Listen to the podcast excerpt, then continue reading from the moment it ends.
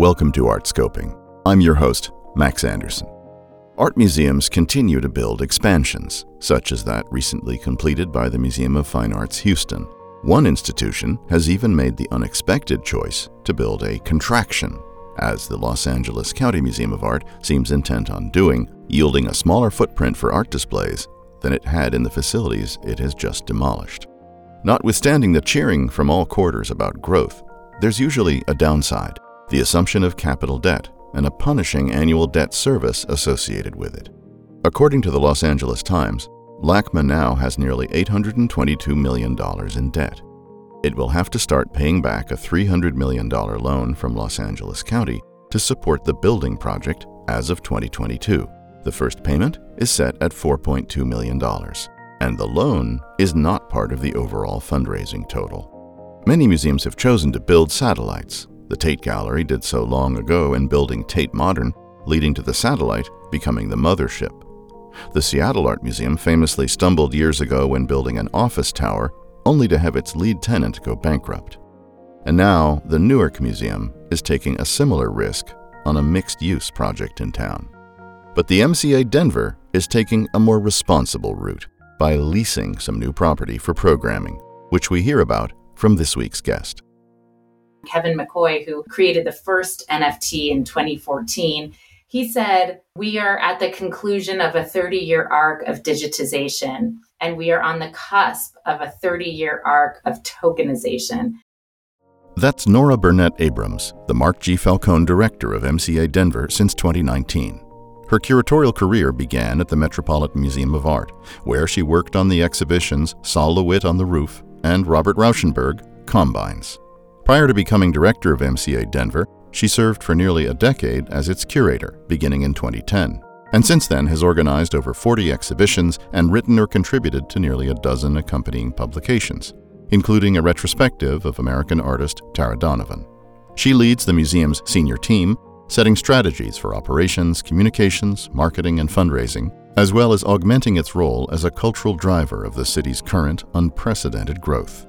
She also worked at the Museum of Modern Art and has taught art history at New York University and lectured throughout the country on modern and contemporary art. She holds a BA from Stanford University, an MA from Columbia University, and a PhD from the Institute of Fine Arts at New York University. Nora, welcome to Artscoping. Thank you for inviting me. I'm so happy to be here. I'm glad we got you. I know things are busy in Denver, and I wanted to start by talking a bit about your background. You're a native New Yorker, with a lot of in depth experience, as I mentioned, working at leading museums there. How did you find Denver's receptivity to the leading edge programming of MCA Denver when you moved there in 2010? And how would you describe it today?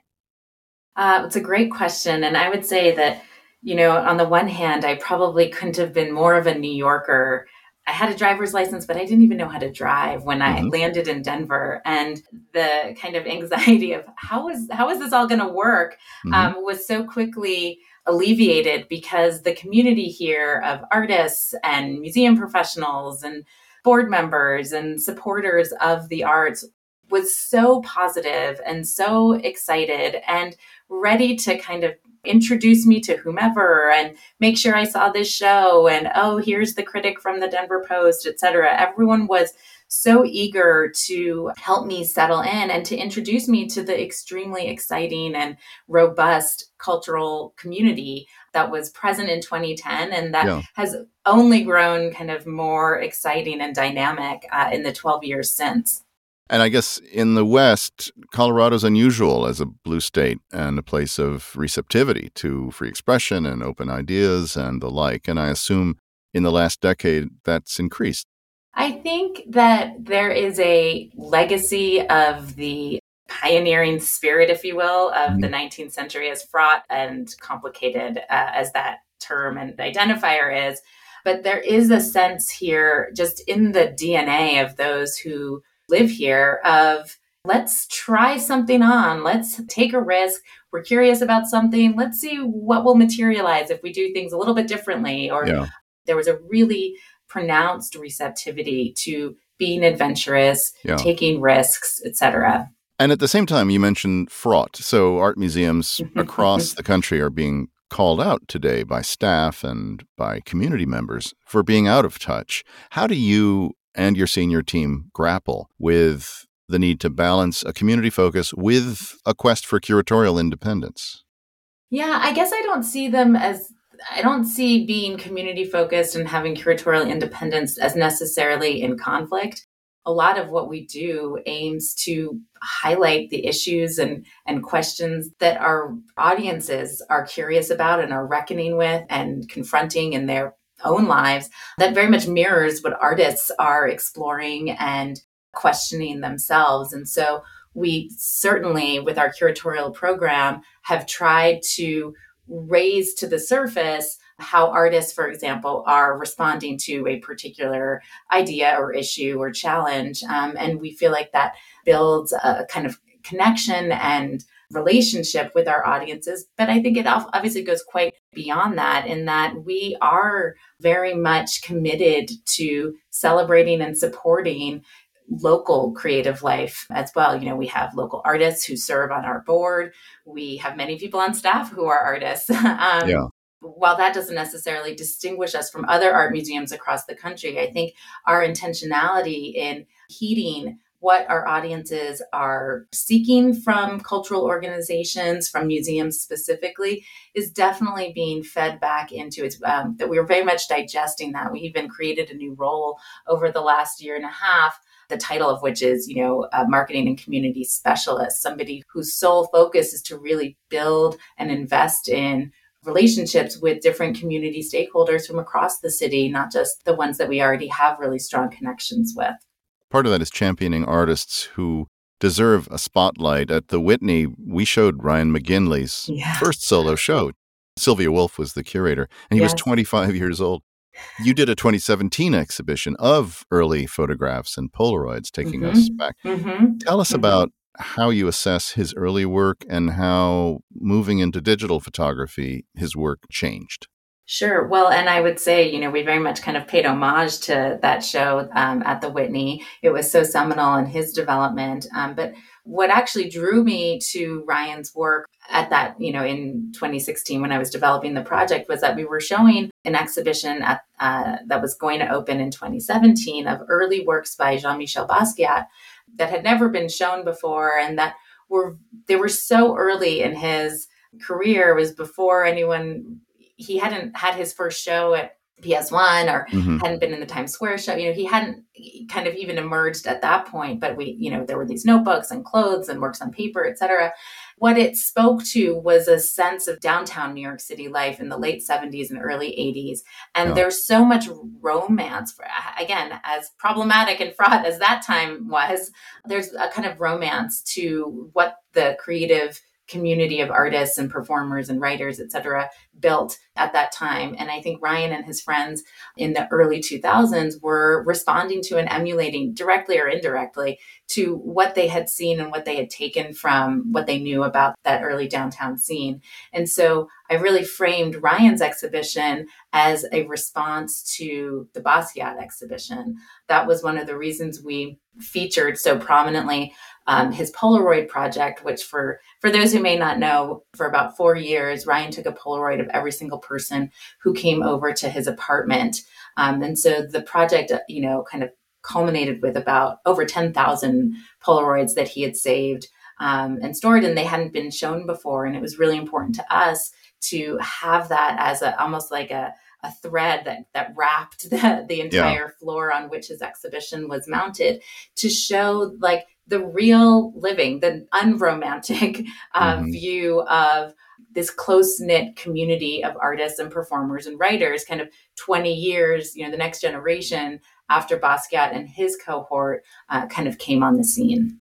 And there's not much more fleeting than a Polaroid, which for a very young audience may not know. These things are not destined to last.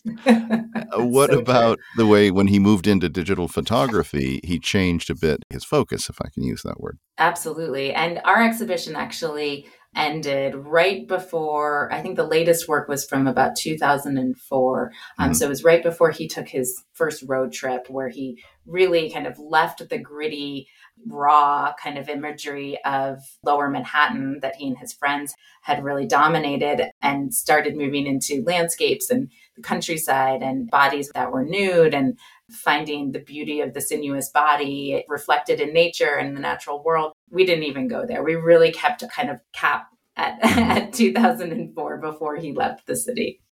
You mentioned downtown New York. Denver mm-hmm. has a downtown. You've mm-hmm. got all sorts of interesting spaces that are available for programming. You have a new arrangement with the Denver Cultural Property Trust to create an arts hub at the mm-hmm. Holiday Theater. Were you influenced by other offsite models at museums, and what are you hoping to accomplish there? Uh, yes, very much. So I would say that yes, we have a downtown, and yes, there um, there are areas of the city that have historically um, really been dominated by artists. Those communities have really disappeared over the last, especially over the last ten years. For a lot of smaller arts organizations and for artists themselves, finding a place that is affordable and that is close to kind of the urban core, if you will, um, has been ever more challenging. And I think COVID probably only exacerbated that. Stepping back a couple of years, um, when I became director, I really put forward this vision to the board and to our staff and to our kind of larger community that I really viewed MCA as, as potentially being what I refer to as a decentralized museum, meaning we have our kind of core foundational space on Delgany Street in our beautiful building designed by Sir David Adjaye, um, but that we could live differently in different ways in different parts of the city. And I think, frankly, with COVID, we learned how to live in the cloud and we did a ton of virtual programming, which we're still doing. Um, but I really um, always held fast to this notion that if we were in a different space, we could um, kind of advance our mission and fulfill our vision differently than what we can do in our current building. And so I was always really attracted to think about different spaces as new opportunities for us to expand um, our programmatic vision. And uh, when the the building that houses this theater went on the market last fall, I reached out to some of my board members, um, including Mark Falcone, who um, was just building what would become this investment vehicle, this uh, Denver Cultural Property Trust, that is a nonprofit entity that acquires property on behalf of cultural organizations um, and, and other creatives to yeah. essentially shore up space for these organizations but because it's um, supported by or um, those who are lending to the trust are impact investors, even traditional lenders.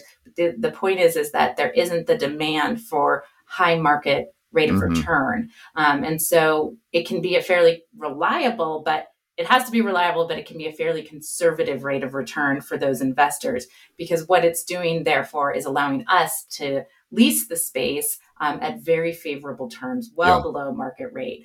Um, and as you know from uh, leading multiple museums, um, you know, taking on a new space, yeah. finding, you know, building a new building, something like that just takes enormous resource, capital of, you know, not just financial capital, but time and and attention. And that wasn't really what I wanted to do. I wanted to kind of just hit the ground running um, and really focus on the partnership component of of the yeah. program there. Yeah, and I hope it's a model. I'm concerned when museums embark on ventures that do require a purchase, as the Seattle Art Museum did mm-hmm. years ago, and Washington Mutual went belly up, and they faced enormous debt service issues. And Newark has now announced it's doing a commercial real estate deal, which I think is a cautionary moment as well. But it's an innovative idea. What are the considerations you undertook before going this route?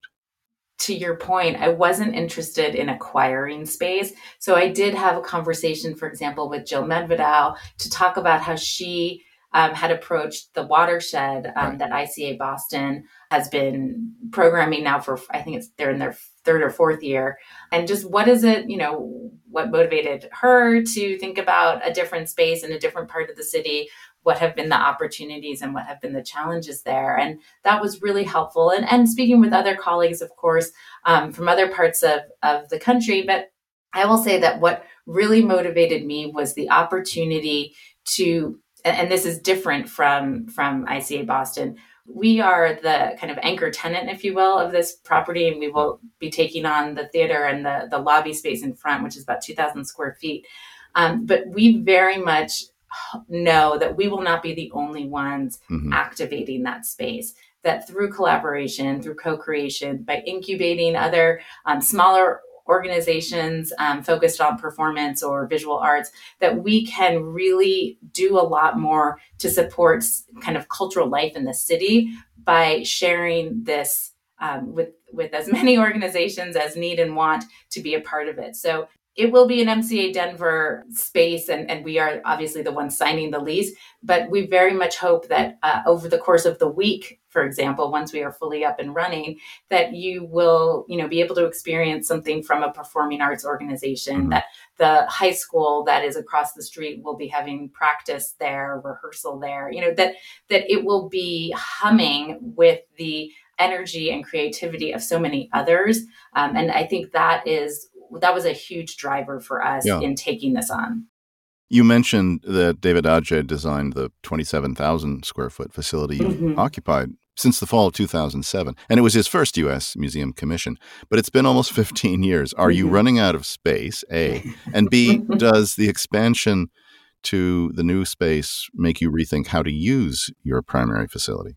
It's such a great question. And the answer to the first part is yes, absolutely. I think that we have always had um, a kind of creative ambition that exceeded the four walls of this building. Our building, if uh, and for your listeners who have yet to uh, maybe visit us, yeah. it is one of the most elegantly apportioned uh, museum spaces that I've ever had the privilege to either visit or work in. And so, for presenting contemporary art or art from any time period, frankly, it is so generous and it is so accommodating the the use of natural light is incredible. But for the other things that we do at the museum our kind of more adventurous and unconventional programming. Our, our space just doesn't have as much capacity to support those larger crowds and a larger audience. So we over the last 10 years max we've found spaces across the city um, to to host our programs or to house our programs because we had these great ideas. We just um, needed um, an increase in capacity to be able to produce them. So we yeah. finally feel like we've we've found a space that really matches the um, ambition of our vision, and so mm-hmm. we're very excited to be able to produce all of those programs. And it does afford, um, again, for for your listeners who may not have visited us. Um, our lower level is a kind of multi-purpose space. It can host programs, but it also does um, present exhibitions and there's always been a kind of tension between well is it an exhibition space or is yeah. it a program space um, and so i think now that conversation is concluded it's an exhibition space right. um, and we can then more wholeheartedly kind of conceive projects for that area um, knowing that we won't have to um, accommodate a program within it and that's today and you're a non-collecting institution yes which of course gives you maximum freedom in exhibitions and in programming. But artists need to sell art to put food on the table, and that's a pressure for a lot of your colleagues. The Perez in Miami, the ICA, you mentioned Jill, and the Hammer all turned to collecting in contemporary art. What would have to change for MCA Denver to go that route? Well, I think so many things probably. Um, we we would rather and and what we do instead is we you know we provide um, commissions and uh, fees to artists uh, when we work with them on exhibition and program projects. And in fact even when someone does something as light as uh, an instagram takeover we compensate them for their time and their and their efforts so we certainly support artists and we also encourage those who are collectors in the city and the region to um, connect with the artists that we're showing. And certainly a number have um, definitely acquired works from artists, you know, by artists, you know, whom we've shown. And that feels like a way to kind of extend the relationship beyond the museum. But we have, you know, the Denver Art Museum and the Clyfford Still Museum and the Vance Kirkland Museum here in Denver do a very good job of um, mounting and, and collecting and acquiring and preserving their collections. I don't think that there needs to be any more competition. It's um, so different from New York, as you remember, Nora. I mean, here, there's the old joke that when Manhattan was being purchased, the one piece of advice was don't build five contemporary art museums on that little island. And yet we did. And so he, you're saying there's a rational, harmonious view of life culturally. yeah, I um, you know, we have really strong relationships with our um, museum peers in the city, and we each do very different things. And I think we all very much respect and support the efforts of the other. I will also say Denver doesn't necessarily have as um, dense uh, a collecting population. And so it would for us to start building a collection would have us in competition unnecessarily. Um, and so I don't think that that would be um, to anyone's benefit. I and think that may just be a New York affliction. I mean, it's conflict. Texas too, right? Um, yes. uh, but I think, to be honest, what I love about being in a non-collecting museum, and we recently hired, or it's about a year ago now, um, a curator, Miranda Lash, who came from collecting institutions, the Speed and New Orleans Museum of Art, and she was like, when she first started here, she was like wait a second, I don't have to prepare for an acquisitions committee and I don't have to think about an exhibition with an eye toward acquiring something out of that exhibition. And mm-hmm. I said, mm-hmm. no, you just yeah. get to do temporary projects. um, so I think creatively, it's really exciting. And it also allows us to be extremely responsive to what's happening in the world. You know, I had a hole in my schedule earlier this year um, because of COVID. We were taking a show and it got delayed. And so with six months before um, it was going to open, I had to think on my feet. And what I did is I commissioned four artists from Colorado to create new work in response to the events of 2020. And mm-hmm. it was amazing. And I think being able to act quickly and to engage very directly and immediately with the ideas and issues that are so top of mind, not just for the artist, but certainly for our audience, feels yeah. extremely gratifying.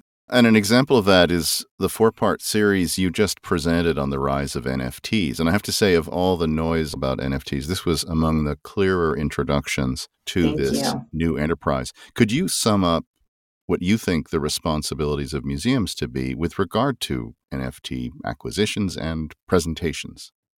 Well, I think I would even go further than presentations and acquisitions. I think NFTs and really maybe blockchain specific uh, more, more, broadly mm-hmm. um, has the potential to kind of disrupt or dislodge some of the power structures that really stand up a lot of these institutions. Um, yeah. Thinking about fractional equity, thinking about co-acquisitions, thinking about ways that the technology allows for clarity of provenance, clarity of ownership, um, that it kind of solves for some of the more murky aspects of acquisition policy um, that museums have been facing. And I think as museums look to the challenge of continuing to collect and conserve and take care of and store um, works of art, um, having all of that data enshrined in the blockchain, I think is a solution to consider.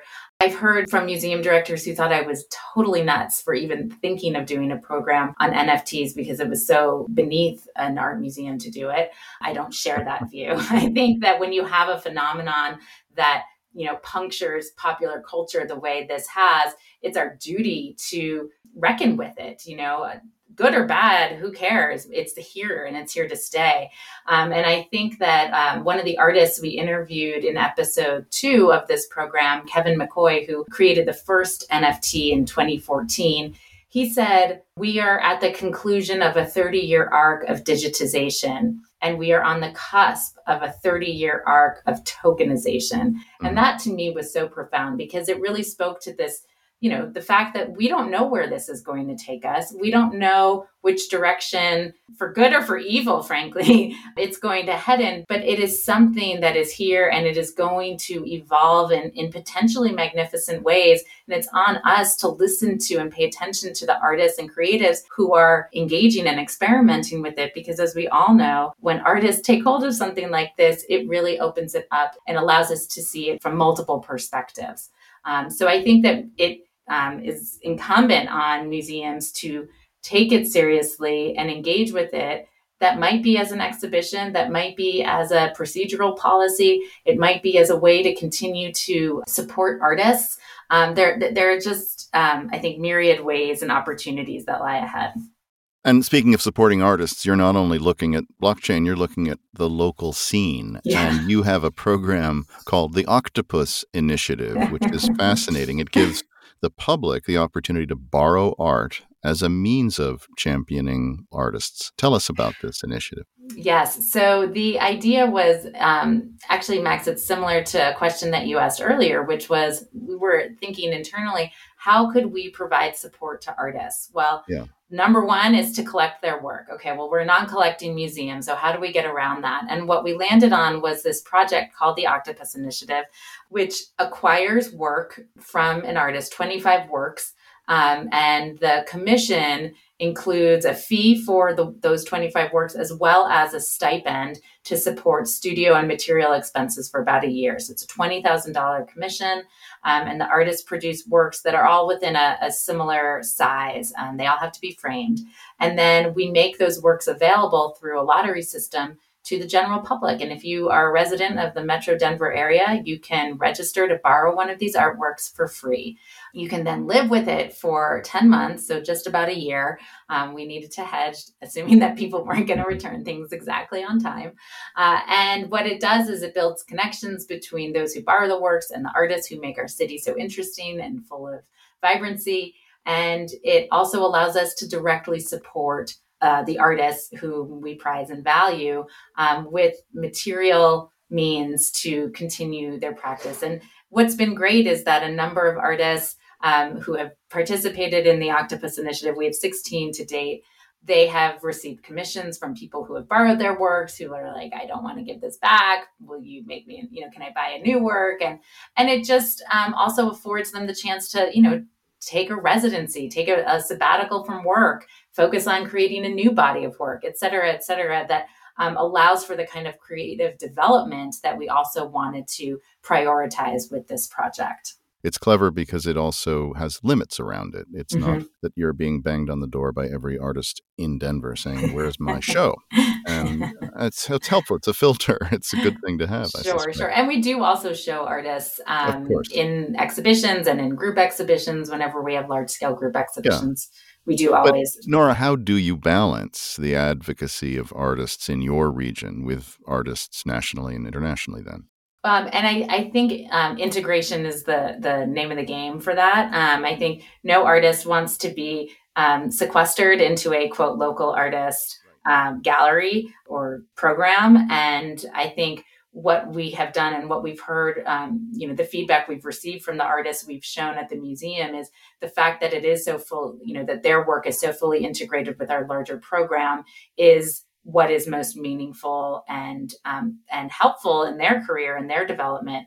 Um, you know, they're artists who have been in our exhibitions um, and it's allowed them to gain tenure or um, receive major grants or fellowships you know all of that and so we see um, our role in bringing artists, you know, you know, kind of incorporating their work within a larger group show or even as a solo exhibition um, as really core to our ability to advocate and to champion them. Most of your peer institutions like ICA Philadelphia or CAM in Houston or the Wexner Center, the Drawing Center here in New York, are in cities with large municipal art museums like you that include contemporary art collections and exhibitions. Do you have a forum just for non collecting museums, or is it more informal than that? And how do you differentiate work from, say, the Denver Art Museum in that sense?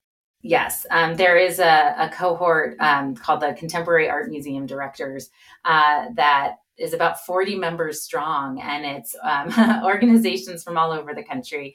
Um, and i have to say uh, certainly in the first few months of the pandemic it was such an amazing resource and we were we would have weekly calls to just talk about okay how are you handling this? How are you handling that?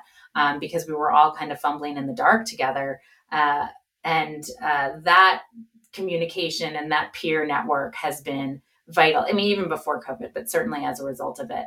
Um, and I think, you know, we also have a, a strong network of peers, um, you know, of different scales, certainly uh, in Denver. And, you know, the, the analogy that I like to use, Max, is that, you know, the Denver Art Museum is this kind of august, institution, it, it shows up as a limousine. You know, it's stately and grand and um, a little, maybe moves a little bit more slowly because it's so big. Um, and MCA Denver is on a motorcycle and we can kind of rev up or slow down. We can cut corners. We can round the corner really fast. Um, and that is, um, I think, a, a, way to frame how we see our role, um, which is again to be that kind of quick to respond, recognizing something that we see in an artist studio and saying, you know what, I think I might have a chance to work with you in six months. Like, mm-hmm. are you game? And they're like, yes, let's do it, you know? And I think um, our ability to move quickly, um, the word nimble has been so overwrought and overused over the last year, but we were practicing that, um, I think, very much even well before the pandemic. And that is yeah. a great source of pride because it allows us to continue to advance, you know, kind of the most exciting and adventurous ideas that are are being experimented with right now. Yeah. Yeah, and I just saw there's a new motorcycle that's being debuted that can fly, which is going to be offered to market next year. Maybe that'll be your vehicle of choice. Nora, thank you for making time to be on Artscoping. I really appreciate it. Thank you so much for having me. It's been a pleasure. We've been speaking today with Nora Burnett Abrams, the Mark G. Falcone Director of MCA Denver. Until next time, this is Max Anderson of Artscoping.